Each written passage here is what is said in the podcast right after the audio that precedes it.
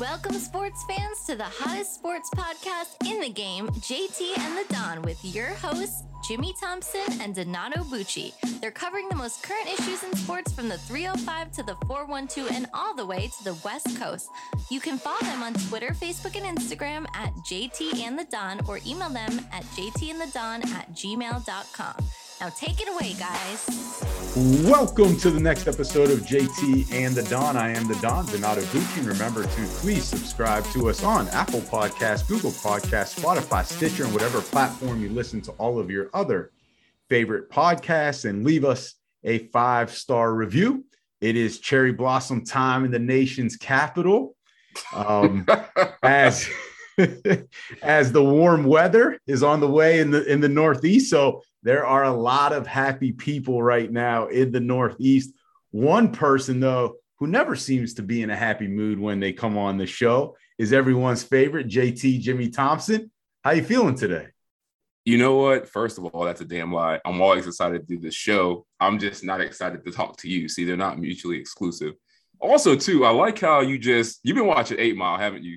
You just totally eight mile the whole situation. We just talked I about. I don't know what you're talking about. We just talked about your background. So he's using the green screen guy. So if you want to know what I'm talking about, go watch the clips when we post them. This guy had cherry blossoms behind him as his as his background. I'm I've, like, I've got the nation's capital, bro. That I've looks got like the National Geographic. Like, is- what are you doing? So, so you, so you basically said everything that I was gonna say before I said it.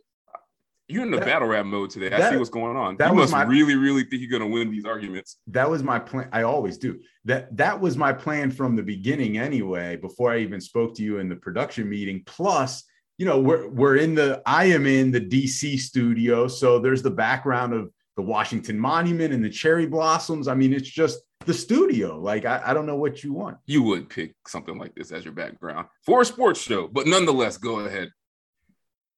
All right. Are you ready? Are you done Yeah, making I'm, I'm ready. As long as I don't have to keep looking at that shit. Uh, well, you're gonna have to. So get used to it. Get comfortable. As uh, Julius once said to the uh, quarterback in Remember the Titans, get, get comfortable down there, right?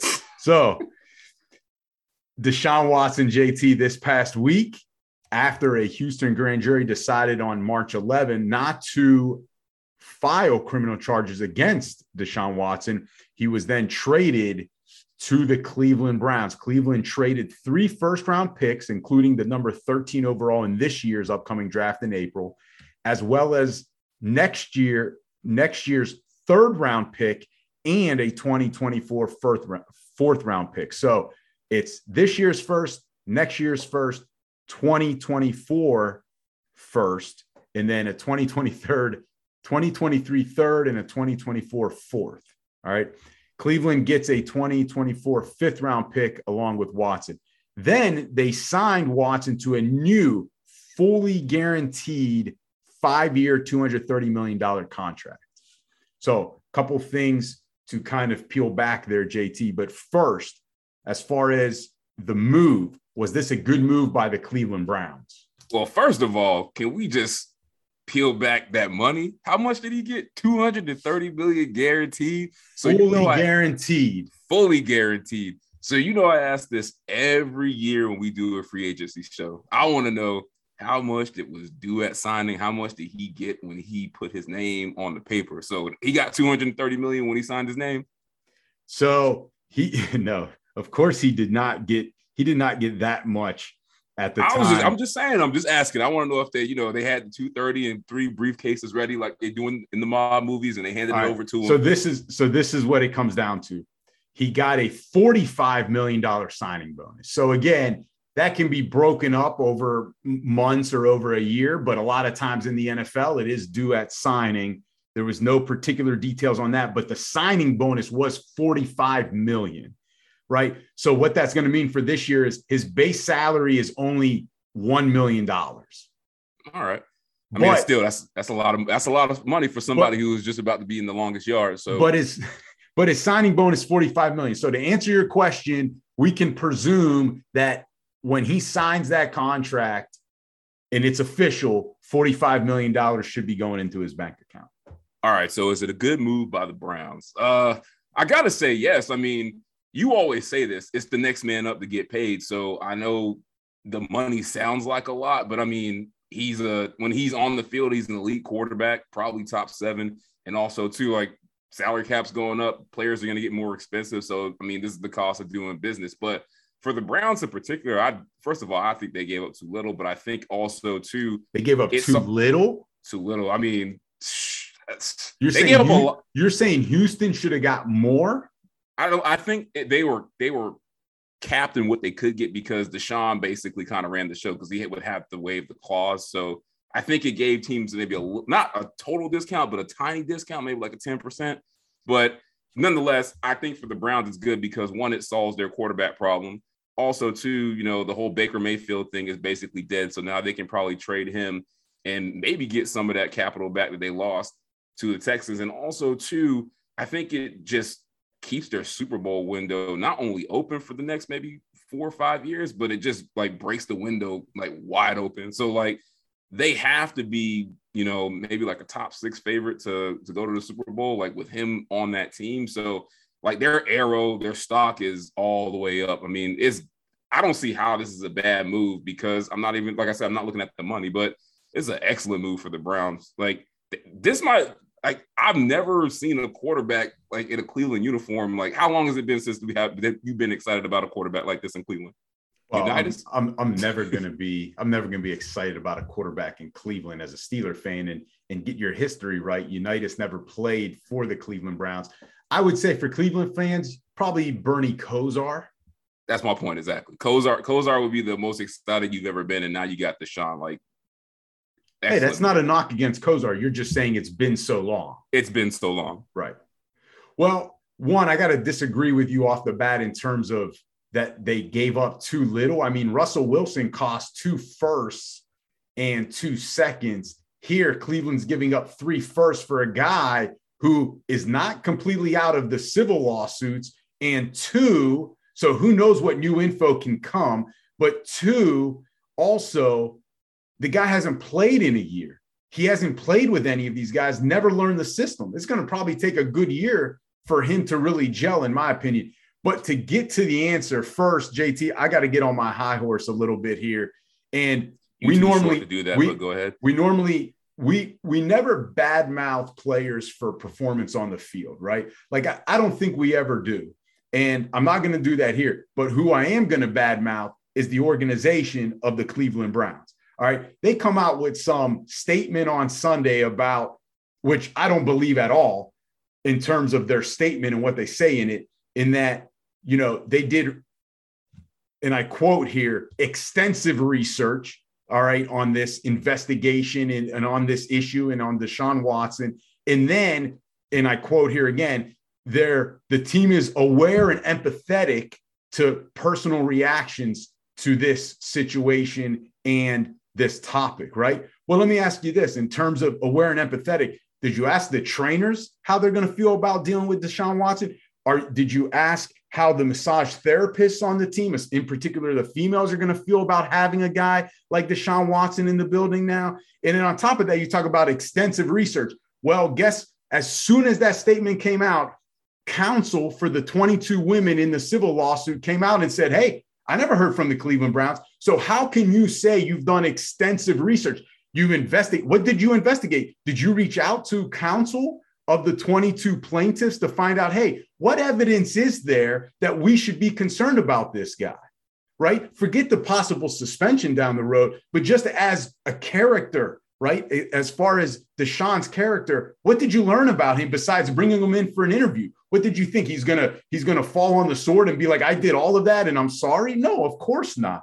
Like he's not going to admit to that. So what other research did you do? All right. And the reason why I'm calling them out for two reasons. One, JT, if they felt this way, right, about the investigation and they did extensive research, why did they wait to make this trade until after the Houston grand jury decided not to indict him. If you felt that good about your investigation, you should have made the move prior to the non indictment when you could have actually got Deshaun Watson probably for less than three first round picks. All right. So that's why I called the organization out. And I believe that's a bunch of BS on their statement. And then, two, why does the media, the national media, always seem to give a pass to the Cleveland Browns in these situations? because they didn't draft the guy that is going through, you know, some pretty serious allegations. And again, for Deshaun, they're allegations, right? But I go back to Kareem Hunt. There's video of what he did. Yet Kansas City had to cut him and Cleveland picks him up and no one has an issue. And they're doing it again. Why don't they ever get called out on?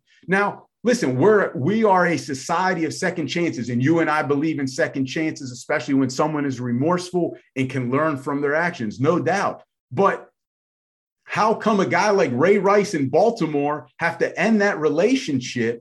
Yet Cleveland always seems to come in and no one calls them out on it. So I just want to put that out there before I get to the football side of it because Cleveland, I, I, I just need to call the organization out on it. No, no, I actually, I'm actually glad you went there because I think it needs to be said that, you know, I don't want anybody to think on this show that we take those allegations lightly. Like, uh, we've been, we've been, right. we've been on record saying that you know Absolutely. this is very serious. Like, if, if, this is in any way true, he should be playing. He should be in jail. And Absolutely. you know, I, I do agree with you. I feel like Cleveland they're kind of like the Patriots in that way too. Like they always get to take on the talented troublemakers when no other organizations can without backlash. Right. And I, I don't understand like you know why Cleveland is you know gets to be that team. But yeah, I mean, I do feel like if you're gonna take this on, you know, you got to face the music. It's just, it's no different than like when Michael Vick got out of jail and you know he went back to the NFL. That team had the answer. They, everywhere he went, they had an answer. Right. So, you know, animal, animal, animal yeah. rights activists and things like that. So right. I just want to make sure I want to add on to what you said. I just want to make sure that until these until these civil lawsuits, you know, actually get settled or whatever's going to happen with them. Like, I just don't want this to fade into the background and Cleveland just not have to answer and be accountable for why Deshaun right. Watson is on your team. So right. I just don't want that to go into the background. And I do want them to have to be front and center of, hey, look, we paid this guy. We stand. We're standing behind him, and we're gonna face the music of what, whatever comes our way. So I want to make sure that they are being held to that standard. And, and since we are a sports show, like the question, you know, we do need to talk about the sports side of it, right? Like on the field, as as as you had yeah. answered. So so I'll answer it. And as far as football wise, I mean, JT, they needed to make a move like this. So you're you're right. They they needed to make a move to get not just a, a big time player, but at the quarterback position. And, and that's what they did here. Like you're right. That window right now is open now because we've talked about it before. And you know, I harp on this. Defenses don't last forever. Myles Garrett and company is not going to last forever, right? This isn't the 70s and 80s anymore, right? Free agency, major injuries can impact that. And then the running game I mean, you're seeing Nick Chubb being injured extended periods over the last two years. Kareem Hunt's been, you know, he was speaking of Kareem Hunt, he was injured a little bit this past year. So that dominant running game is not going to last forever either. So if you never bring in a quarterback like this, that window is going to close because ask Dallas in Denver, right? They've had defenses, they've had a running game with Zeke. Like it doesn't last forever. So the thing I do think that the Cleveland made a mistake as far as the on-field stuff relates to the off-field is the contract. JT, Deshaun signed a four-year extension at the beginning of the 2020 season for 100. Yeah, that's that's what I thought. I thought he already yeah, had a contract. He he did 177 and a half million for four years starting in 2020, but that was an extension. So he hadn't even started that new four year deal that he signed in Houston yet, because that was an extension and not a new contract yet. He hadn't hit free agency. So that would have lasted through 2025. So I don't understand a guy that has 22 allegations. Granted, it's not going to face criminal charges, but also hasn't played a down in over a year. Why are you giving this fully guaranteed deal. Make him earn that four years, 177 and a half million. And if he balls out this year, he's still under contract, then give him a new deal or give him the extension on top of those three years. So that part, JT, I don't know if you agree with me or not, but I don't, I think that's where Cleveland, once again, doing Cleveland things. Like you said, they haven't had a quarterback since Kosar and Testaverde. They went too far with that contract. Well, I will say this one, in theory, you're right. Two things. One, let's not forget this is Cleveland, where you go to those games, there you can probably count about maybe 10 different quarterback jerseys of that fans have on the stand. So they are desperate for a quarterback. But also, too, I think because him like the like how crazy free agency has been. I just think that this is probably the cost of doing business with Deshaun Watson and the Texans. Like it was going to be, I'm going to have to get a brand new deal that's on par with what the current market value is. Like I don't, I think he would have signed this deal or something similar to it, regardless of where he would have ended up. So I'm not going to throw as much, uh, I guess, salt on Cleveland because they, you know, didn't honor the extension that he already had and gave him a new one. Because I think any new team was going to have to do that. And and I agree, and we'll go to the next question. But I just want to throw this out there. It's more of just kind of throwing it out there. You don't need to answer it, but again, how far is too far, right? Yes, you want to bring in a guy like this, but what if it's costing you 70 million against the cap? Just because you're outbidding the agency, next man, you're gonna always overpay. Eh, All right. It's, it's so, but it doesn't always make it right. You know what I mean? So why did speaking of of picking the Browns, why did Watson choose the Browns over? And these teams were in the running, basically the whole NFC South except Tom Brady's Buccaneers, the Saints, Falcons, and Panthers. And was it the right move by Deshaun going to Cleveland? So, other than just to go to the AFC North and piss you off, um, this is actually, I think it was a really smart and calculated move by him because look at the Falcons, you look at the Panthers, they have the same issues O lines, the teams just seem to be struggling. Their weapons are either not there or they're you know on a decline. So especially the Falcons, Calvin Ridley probably might not even be there, and all they all they're going to have is Kyle. Pitts. Hey, they still got Kyle Pitts. They took him in the top five. Hey, everything's and okay I know, in Atlanta. I know he's being facetious right now because he fucking hates Kyle Pitts. I don't but, hate. I didn't like the pick. I thought Atlanta messed up. Kyle Pitts. I don't know the guy personally. We get so you. We get you. You won't be wearing a Kyle Pitts jersey, but I mean, the Falcons and the Panthers are basically in the same position, just battle lines, uh, questionable weapons for the long term. And I just feel like those teams are all either always in rebuild mode or they're on their way to rebuild mode again. And then the Saints, who I thought on the surface was a good option, but to be honest with you, I feel like people don't want to admit this, but I think Sean Payton leaving that job makes it less desirable than people would like to feel comfortable saying out loud. Now, with that being said, the Browns, I know they're the Browns, but when you look at it, it's really a good choice because it's the best line group of those options. I know we talked about how injured the running backs are, but when they do play, they're probably the best tandem in the league. They have the best running backs. They have really good tight ends.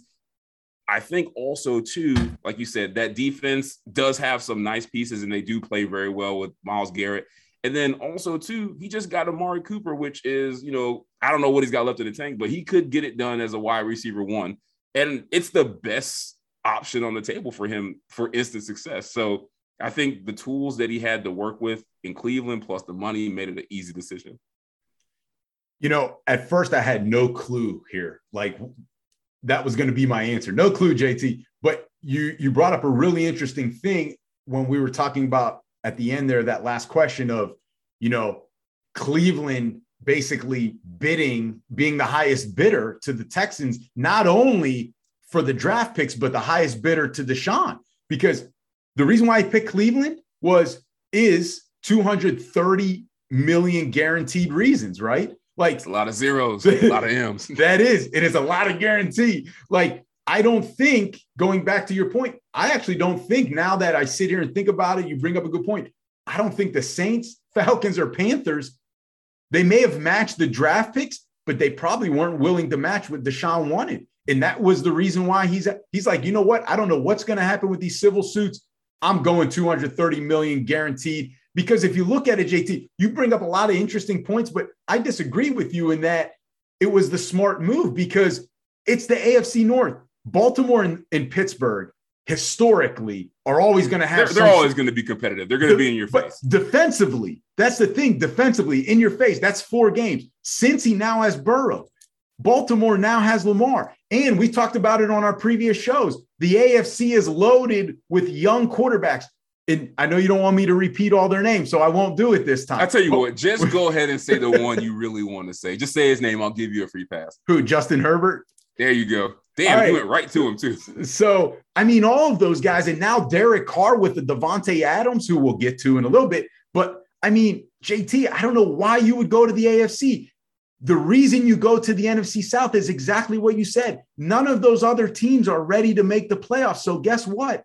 You've only got to compete with Tom Brady and the Bucs probably one more year. I can see Brady doing the same thing he did this year and saying, you know what, I had one more year. I got it all out of my system. I'm done. And guess what? It now becomes Deshaun's division for the next 10 years because I don't think Carolina, Atlanta, anybody is going to take a quarterback or find that franchise QB in this draft. So I think that's where he made a mistake. He could have went to a far inferior division instead of he wants to go to the AFC North. So it's got to be so because of the money. So basically, you wanted him to be Aaron Rodgers and be like, all right, I'm going to stay in the easiest position possible to get to a Super Bowl. Which I get you. it is smart, but also too, like you said, Deshaun was not in the situation where he was guaranteed to have his cake and eat it too. You kind of had to go where your financial future was the most secure, and that's probably Cleveland. And that's probably why he picked them because of the money. And I'm just saying, I still think it's a wrong choice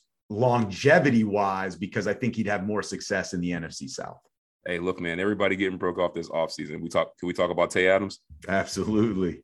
All right. So we got to go to the other big signing, obviously. Um, this past week, as announced by the Packers, uh, they traded Davante Adams to the Raiders for this year's first round and second round pick, and number 22 and number 53 overall, respectively. So, Don, why did Davante Adams choose one not to sign the fr- franchise tag with the Packers and also force his way out of Green Bay? Like, why do you think those events occurred? One reason, one big reason, JT Aaron Rodgers. He's the reason for all of this. And it starts back to last year. Aaron Rodgers creates all this drama, doesn't know if he's going to be there long term, doesn't even know if he's going to play 2021 for Green Bay. He maybe he's going to retire. He starts talking about it last year. So guess what happens? During the extension talks with Davante, they break off. I don't I think it was probably Davante's decision, which I don't blame him. Why does he want to be locked into a place where he doesn't know who the quarterback's going to be? So A Rod got in his feelings last year. A Rod got in his feelings at the end of this season, throughout all of this season, at the end of this season, should have made a decision much earlier, is still talking about retirement, JT. Like he is talking about retirement. So he doesn't commit soon enough. And then, and then he signs this huge contract money wise, but who knows if he'll play out the three years right? And at the end of the day, the other reason why it's Aaron Rodgers, he never built that relationship from what we can see on the outside that Davante wants to play for him and stay in Green Bay just for him. But you know what he's willing to do? He's willing to go to Las Vegas because he gets to play with his guy, Derek Carr. They have quite the relationship, even though they're in different conferences but he has that bond and relationship with a guy that he hasn't played they got with to the NFL together. yeah, they got to together in the NFL, but he never played with Carr in the NFL. When Aaron Rodgers, you know, how many times MVP? Like, so it's funny that he's willing to just jump ship and go to Carr and the Raiders. So that is why I put it all on A Rod based on last year, this year's retirement talks, and then their personal relationship that he doesn't seem to have with any of his teammates. So, A Rod, this is all you're doing. I can't blame Green Bay, and I don't blame Davante Adams. Mm, man, I tell you what, we put we put that up. You already know they're coming for you in the comment section, and I think you don't give a damn, right? Please bring it. so, um, I obviously I agree with you, and we I actually posted about this uh, earlier this week.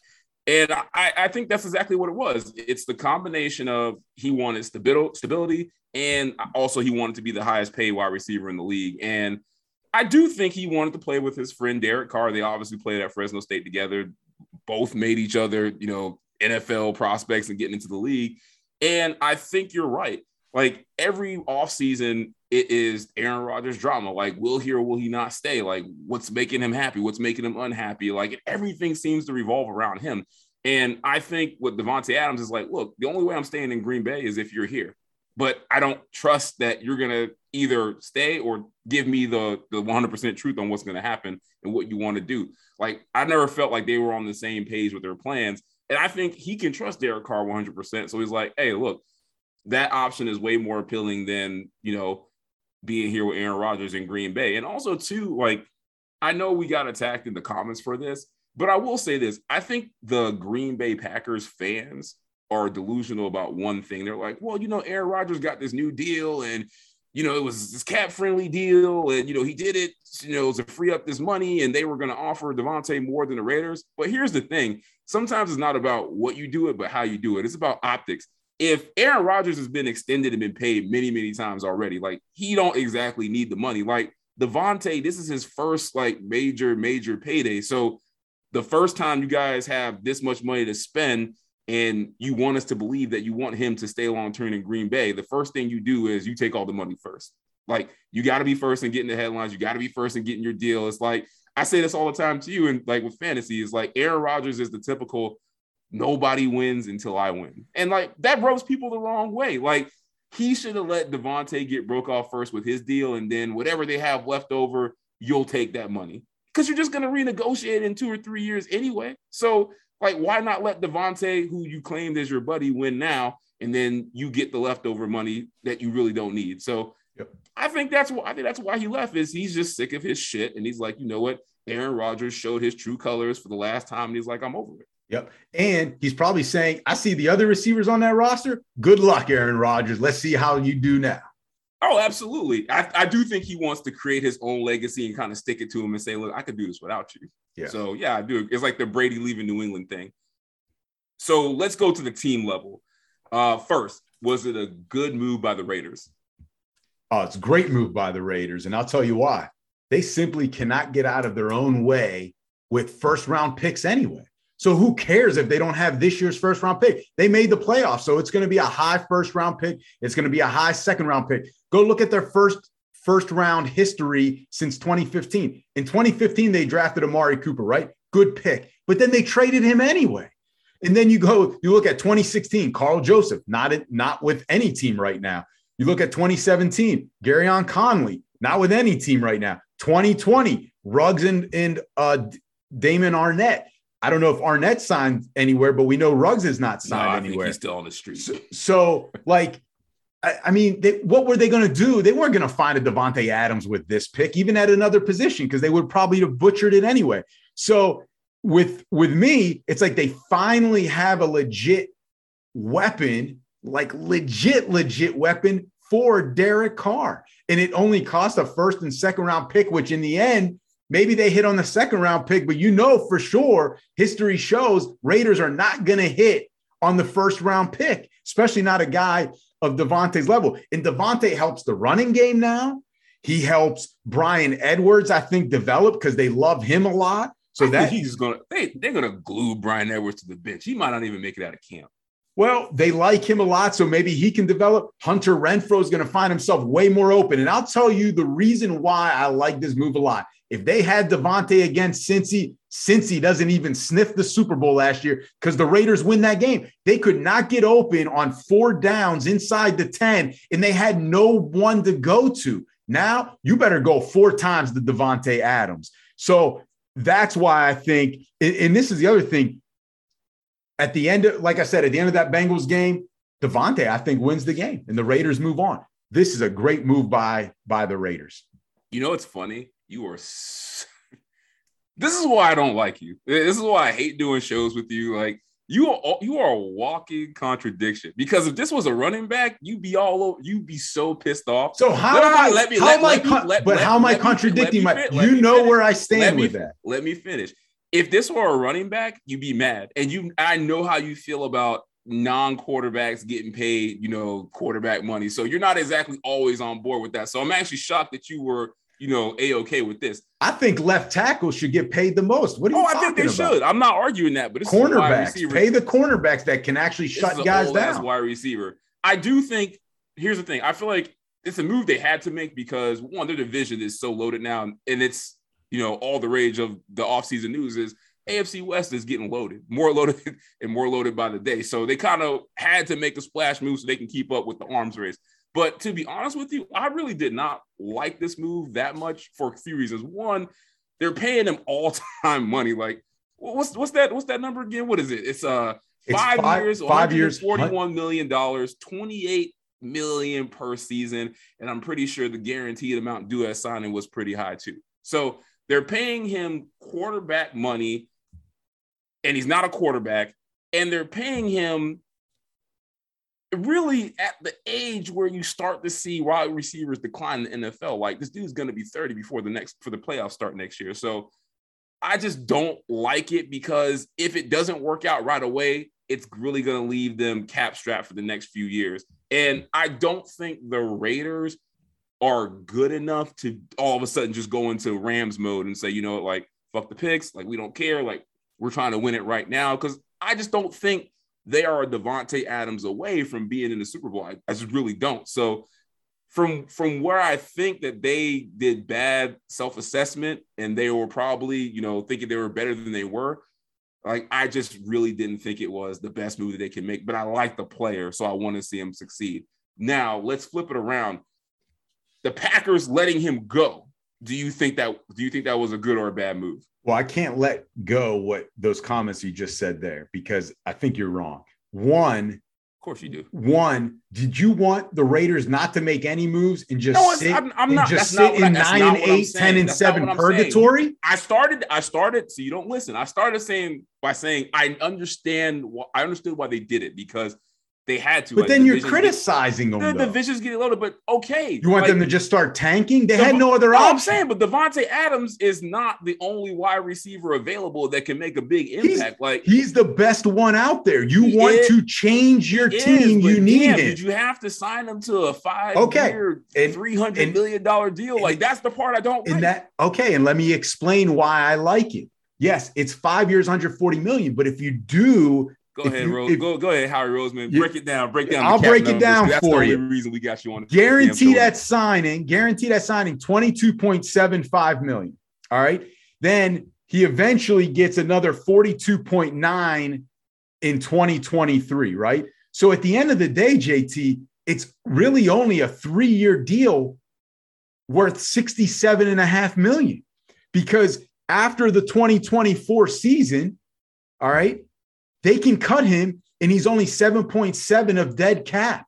So it's perfect. You get him 29 going into 32 years old. Because after, like I said, after that third year, it's really only a three-year deal worth 67 and a half million based on guarantees in the dead cap. So you get him three years, basically the, the best prime years remaining for him.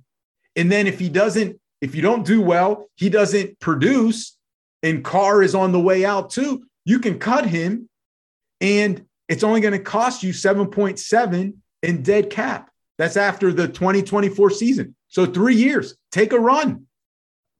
Now, going go to listen, I- Go ahead. I, I just don't the think facts. they're Davante Adams away from, from a Super Bowl, but, I understand but- you have to take the swing. I get but, it, but but damn, part of it, still a but, lot of money. but to you, how is three years, 67 million a lot of money?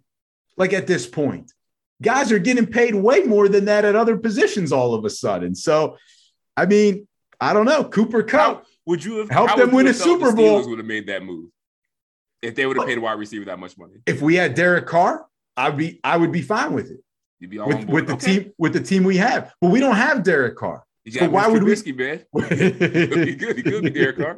exactly. Yeah. Okay. That's exactly right, so why we're both laughing. So Packers, listen, they had no choice, JT. Like they did the best they could to try to keep him.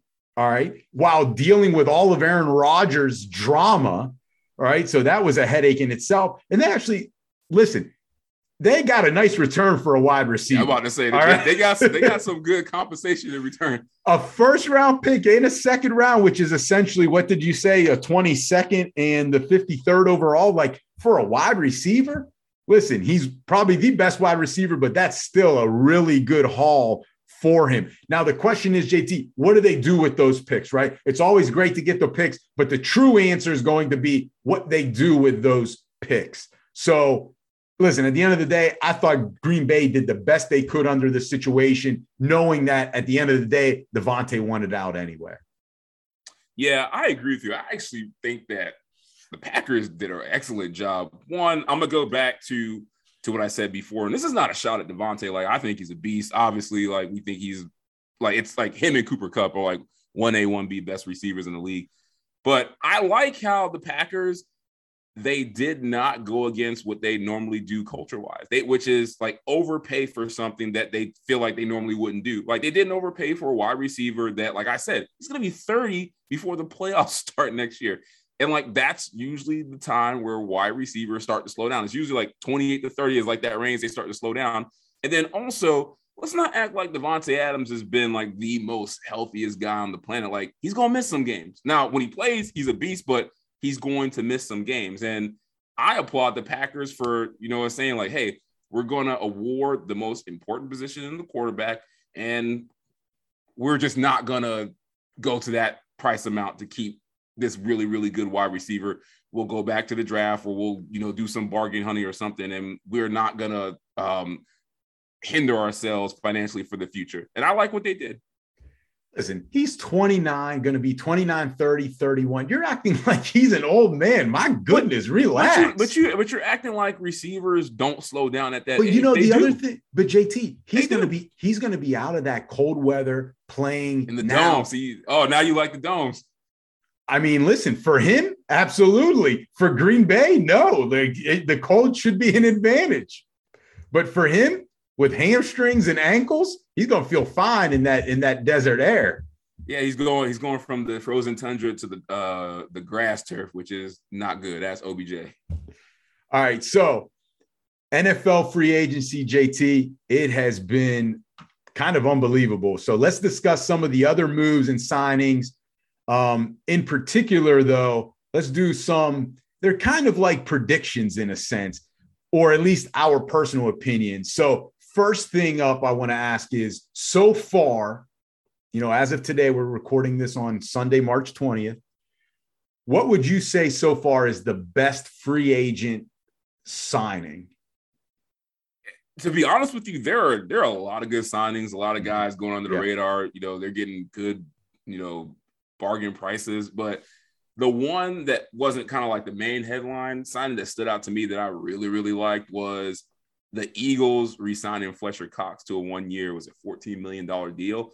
And it was funny because they cut him before, and I was like, what are they doing? Like Fletcher Cox is still a beast, but obviously they cut him so they can avoid paying him a fully guaranteed $18 million going into this year. So you reworked his deal, got his guaranteed money down, and now you have one of the best D linemen in the league, not named Aaron Donald, on a one-year prove it deal probably playing for his last like big time contract. Like I think you're going to get the best out of him. So I like what the Eagles did there.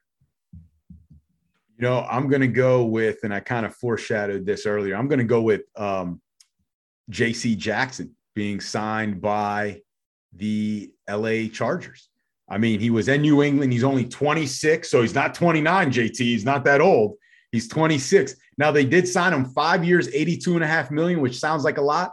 40 of it's guaranteed, so only half of it's guaranteed. And listen, he's had what 25 interceptions so far. Mm-hmm. Like he's on an incredible pace, but he trails according to PFF since 2018. JT, I know you'll like you'll like these sort of stats. He trails only Stephon Gilmore for highest man coverage grade.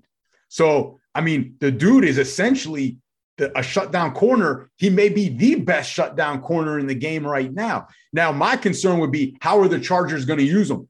Don't put him in a zone, like yeah. maybe man on his side and a zone on the other, but you've got to use his best skills, which right now at the age of 26 is man coverage. And again, at five years, 82 and a half million, hey, the Chargers have a lot of offenses to stop in that division in the AFC. This is a good start to it. I will say this: you brought up a good point. I actually like J.C. Jackson as as a corner. I mean, he's always picking off the Dolphins, and he make Tua look like we shouldn't keep him. So he's definitely a good player.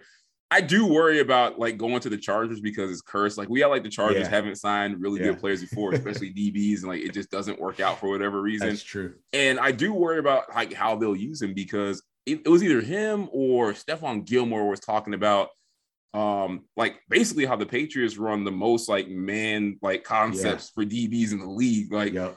like it's not the same everywhere else. So right. I, I don't I, I'm wondering if they're gonna get the same production value out of him as because he might not be playing the same way as they used him in New England. So I think that's a legitimate concern. Well, we're going to see what Staley is worth in terms of a head coach slash defensive mind, right? Hopefully he can figure it out and he's not trying to, you know, put a, a square peg into a circle, you know, into a, a, a round hole. A man. round you hole. Know, you, know you know the analogy. He, you know, clearly you don't. You but he also um he coached Jalen Ramsey, so I'm assuming he knows what he's doing when it yeah. comes to getting the best out of star players. So you would we'll hope. see what happens. We'll see.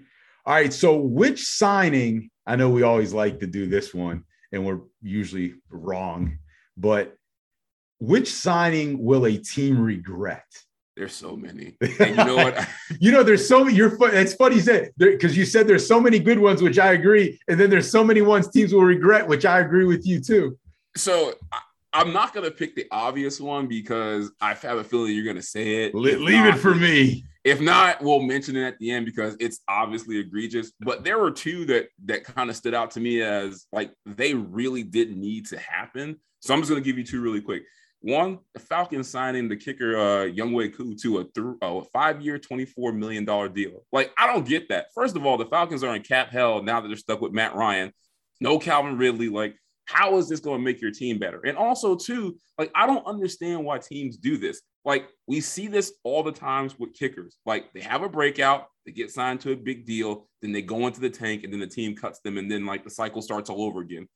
Chris Boswell 2.0. How'd that work out for the Steelers? Like that's a bad move by the Falcons. And then the other one was, which made no sense to me, the Seahawks re-signing uh, tight end Will Dissly. Was it three years, $24 million?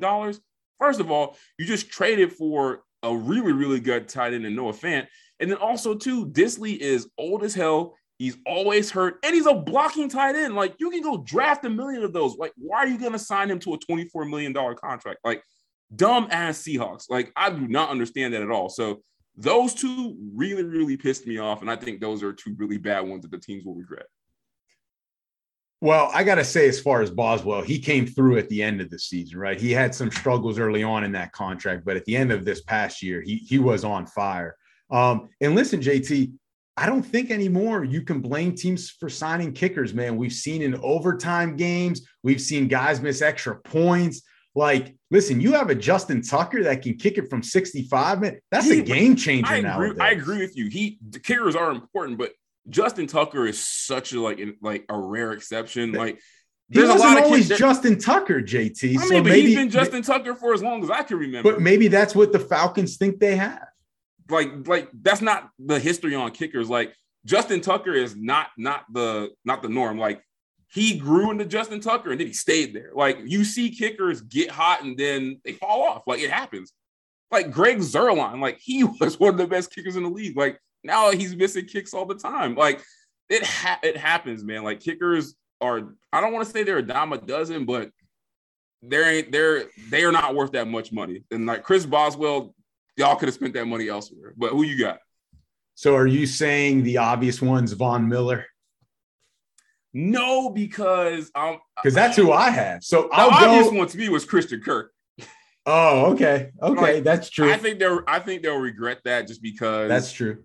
I Go think ahead. it's it's too much uncertainty. Like, I mean, we think Christian Kirk is a really good player, but we just haven't seen it yet. So, I mean, it could be it's one of those either it's a genius move or it's right. you know really really bad. But go ahead, Von Miller, break that down. I was not expect you to go there. So I was going to say though, maybe they're paying Christian Kirk the way teams probably should in the anticipation of what they're going to do and not what they've done in the past. So we'll see. Good, good work. But I go Von Miller, JT you you want to criticize Davante Adams for being 29 and getting a five-year deal. I mean, Von Miller's 32. JT, he's gonna on March 26th, in less than a week, he turns 33. And you signed him to a six-year deal, 120 million with 51 of it guaranteed. I mean, come on, his cap hit. Listen, they can't even cut him after the 2023 season because his cap hit is still going to be as high as 18.7 as far as the dead cap. So you've got him at least three more years, three more years at that at that price. Like that's insane. And you go look at what he's done. 2019 only had eight sacks. 2020, guess what he did in 2020? Do you remember? Was that an injury shortened season? Yeah, he didn't play. he didn't play. And then 2021, he bounced back a little bit, four and a half sacks, for Denver in seven games, went to the Rams five sacks in eight games. Now he showed up at, the end of games in the playoffs, and that's why you pay him, but that's not why you pay him six years, 120 million. Like, because that's not going to matter unless you get to that part of the season, right? Is he helping you get there? That's why you're paying the yeah, six years, like like you're, you're 120 million. You're acting like you have like Aaron Donald and Jalen Ramsey right. in the house. So all this dude has to come in and just like clean up the extra garbage. Like they're counting on him to be Aaron Donald with that money. Like I, I know it's essentially a three-year deal, but it's one of them three-year deals where like he's gonna be on the team because of you said the cat ramifications. Right. I was really shocked by that deal. And the reason I didn't put it on the list as like the ones that I did not like is because like I felt like there was too much interest in him around the league to where I think a lot of teams don't think he's done. So they might know a little bit more than we do. But I'm like, yeah. I'm with you. Like before he got to LA, like this dude was on a decline in Denver, like missing seasons, missing games. I feel like every four or five games he was getting hurt. And he wasn't the same Von Miller.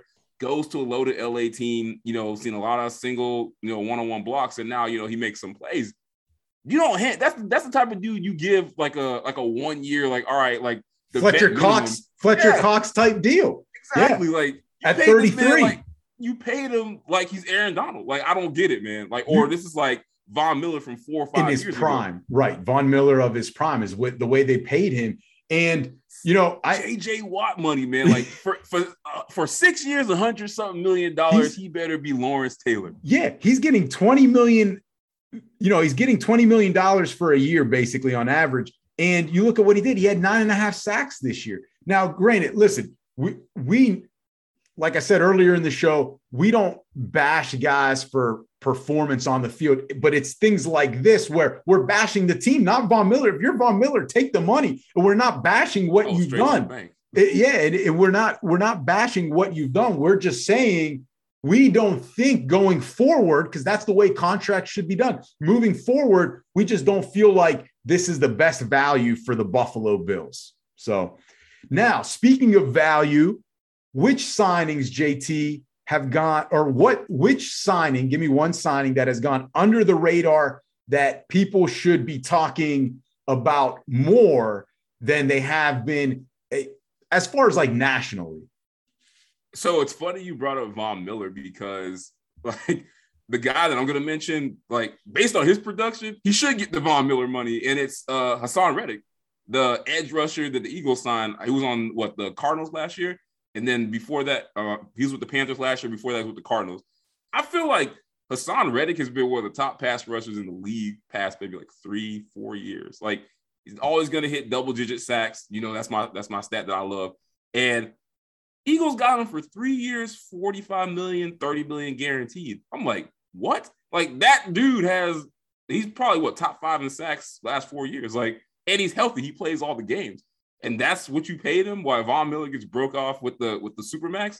Like that that deal should be getting talked about more. The Eagles are, I don't know how they're doing it, who their capologist is. I don't know how he's getting it together up there, but between that and the Fletcher Cox deal, like they should be one of the top winners of free agency because that is a crazy ass deal for a dude that's an impact player. You know, I thought, and I almost was going to go with this one. I thought you were going to go with the Dolphins re-signing, um, you know, their their own guy. Um, who's the D lineman that you guys just re-signed? Oh, Ogbah. Ogbah. I, I thought I, I, the reason I I like that is, signing. I'm Not, worried about him. You you know how much I love double digit sacks for D lineman. That's like my litmus test whether right. you're gonna be without without JJ Watt on the other side. Yeah, without JJ Watt on the other side. I'm like Ogbah's had exactly nine and a half the last two years, but it's like if nine and a half sacks ever felt fluky as hell, it's like him. Like I'm I'm just so nervous about him. I just don't. He just doesn't impress me as a as a nine to ten sack guy. So I was like do we really have to play ball with Ogbah? But I mean, I mean, nine sacks is nine sacks. He he he fell on the quarterback nine times somehow, past two years each. So wow. I, I just didn't love it. So I, I it, it is what it was. Like I to be honest, if you're gonna mention the Dolphins, when I actually like the flyer that we took on Raheem Mostert, like he's with the mm-hmm. guy that you know knows how to use him. That he's gonna know that system if he can stay healthy for let's say 80% of the games, I think he's a damn good back still. So I actually think that's a good value deal for us yeah. more than the Ogbah one. That's true. We both like Mostert a lot. Um, you know, I felt the one that went under the radar and probably should stay under the radar because it's not big. But I think for this team, it can rectify the Von Miller signing a little bit and help them when they need it the most. Don't you do it into the playoffs. But Buffalo signed defensive lineman Tim Settle, two years, $9 million. And again, you know, you're like, Tim Settle. Well, he's an impressive pass rusher that's been on the depth chart with Washington. And we know the defensive line that they've had. but, you know, PFF again has his pass rush grade of over 72 in each of the last two seasons, which is a good number. And you need pass rushers that can get to the quarterbacks without blitzes in the AFC. And JT, I think that's where come November, December, January, the playoffs, like Von Miller, this is where Tim Settle can give you that extra, depth. You've already got Ed Oliver. Now you're bringing in Von Miller, Tim Settle. It's all about depth. They're starting to look like the Rams of the East with that D line a little, minus, of course, Aaron Donald. But if Von Miller can do what he did, regardless of his contract, and Tim Settle can continue to get more and more reps consistently on a D line, like look out. Four and a half million a year for this guy is going to be one heck of a one heck of a bargain and, and, and quite a you know sneaky pick. So in all honorable mention to the Steelers for the James uh, Daniel signing, if I can throw all that right, in there. All right. Speaking of, so let's let's. I know we're going off script real quick, so let's talk about let's talk about our teams for a second. So Steelers, um, I want to talk about uh, the Mitch Trubisky signing. How do you feel about that? Because I like how I, I don't know how we went a whole show without talking about Mitch. This is your is your quarterback of the future next two maybe three years. Well, I don't do know. I, I think he's going to get an open competition with Mason Rudolph. Maybe Haskins gets a fair shake. I don't know. I don't really know if he's earned it or not. But I think it's going to be between Mason and, and Mitch.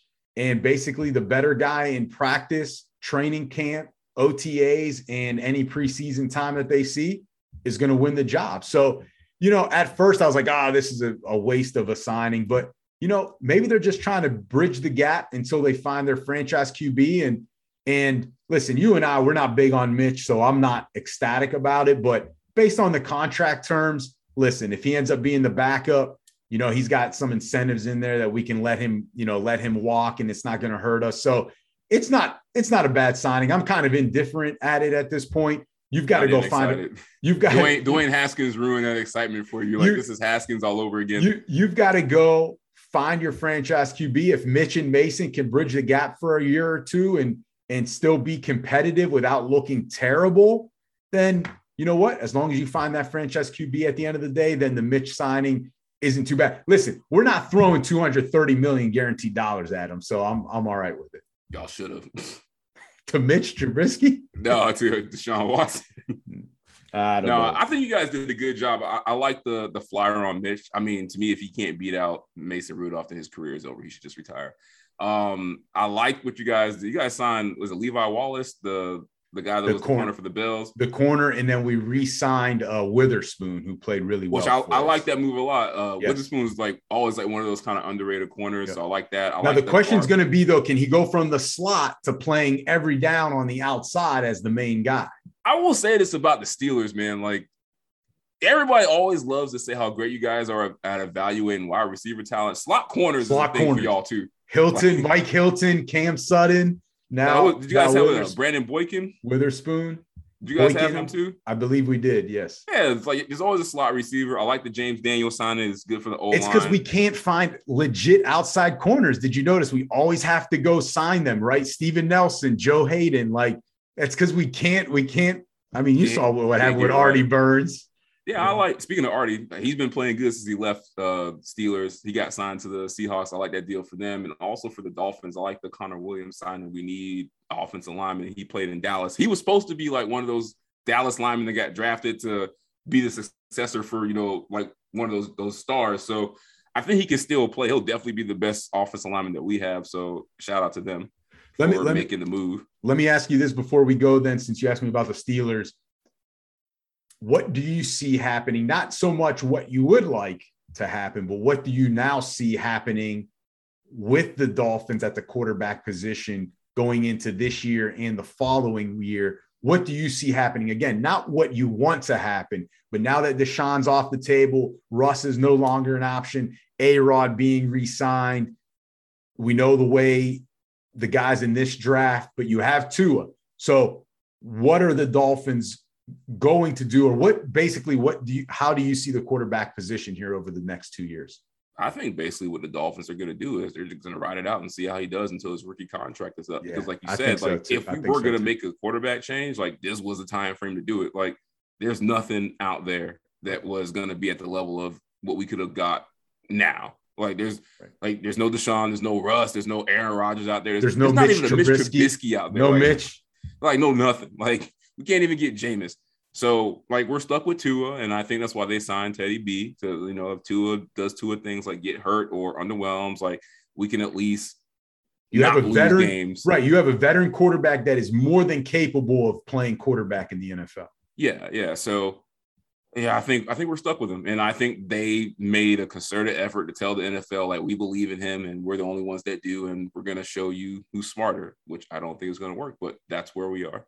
Listen, I haven't, I know you've given up hope on Tua. I have not because I want to see what he can do with Waddle, right? I want to see what Tua can do being fully healthy. My concern is how are he they going to? He hasn't done any of those things. How are they going to use him? And you know, how does the team perform now without Flores in there with with uh, Mike McDaniel in there? So well, also also too, like the thing that worries me about Tua and like then then we'll we'll start talking about him because that's a whole completely different show in itself the thing that worries me about like the plan for Tua is everything that we have done is to replicate what made Tua successful at Alabama. Like that's what we've done. We put all his favorite guys around him, all the RPO concepts, all the things that made him good at Bama and made him comfortable. But now, like we have a new coach. Like, so unless you're telling me Mike McDaniel is coming to Miami and just saying, okay, like I'm just gonna go along with the plan you guys have had for the past two years, with this guy. I'm just gonna that's just gonna be my plan. Like, I don't think that's how it works. Like Mike McDaniel is coming in to run his system. So I don't know if Tua can play in a Kyle Shanahan like system. So like we're gonna see what happens. Like I just it, you you know how this goes. Like a quarterback who's young has consistent turnover at the coordinator position, and they just usually don't do well. Like this is what his it's tough. fourth yep. OC. Like, it's tough.